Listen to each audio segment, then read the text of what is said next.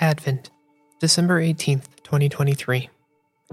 Peace and troublemaking. 1 Kings chapter 18 verses 1 through 18. When Ahab saw Elijah, Ahab said to him, Is it you, you troubler of Israel?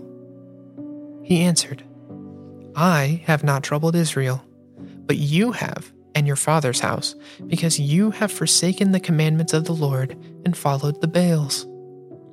1 Kings chapter 18 verses 17 and 18. Never ever be afraid to make some noise and get in good trouble. Necessary trouble.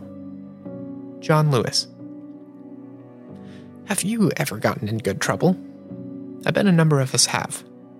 You, dear reader, might not have been arrested, but my guess is that you may have risked something important to clear space for another step on a path toward peace. Not an easy peace that comes from being quiet and letting chips fall, but the kind of peace that includes God's justice. Elijah was a troublemaker of the first order. I'm not entirely sure I would have liked him. He was rigid and uncompromising. King Ahab, on the other hand, was not.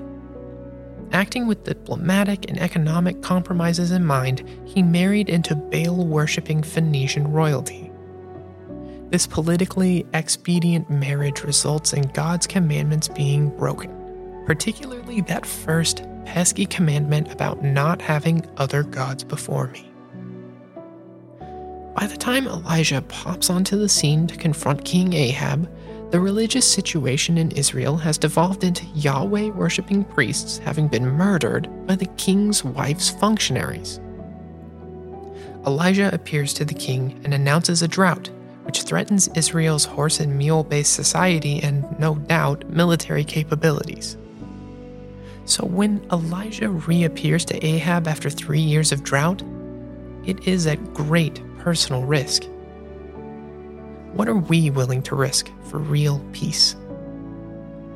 Sandy Shapoval, Dean of the Library and Research Services,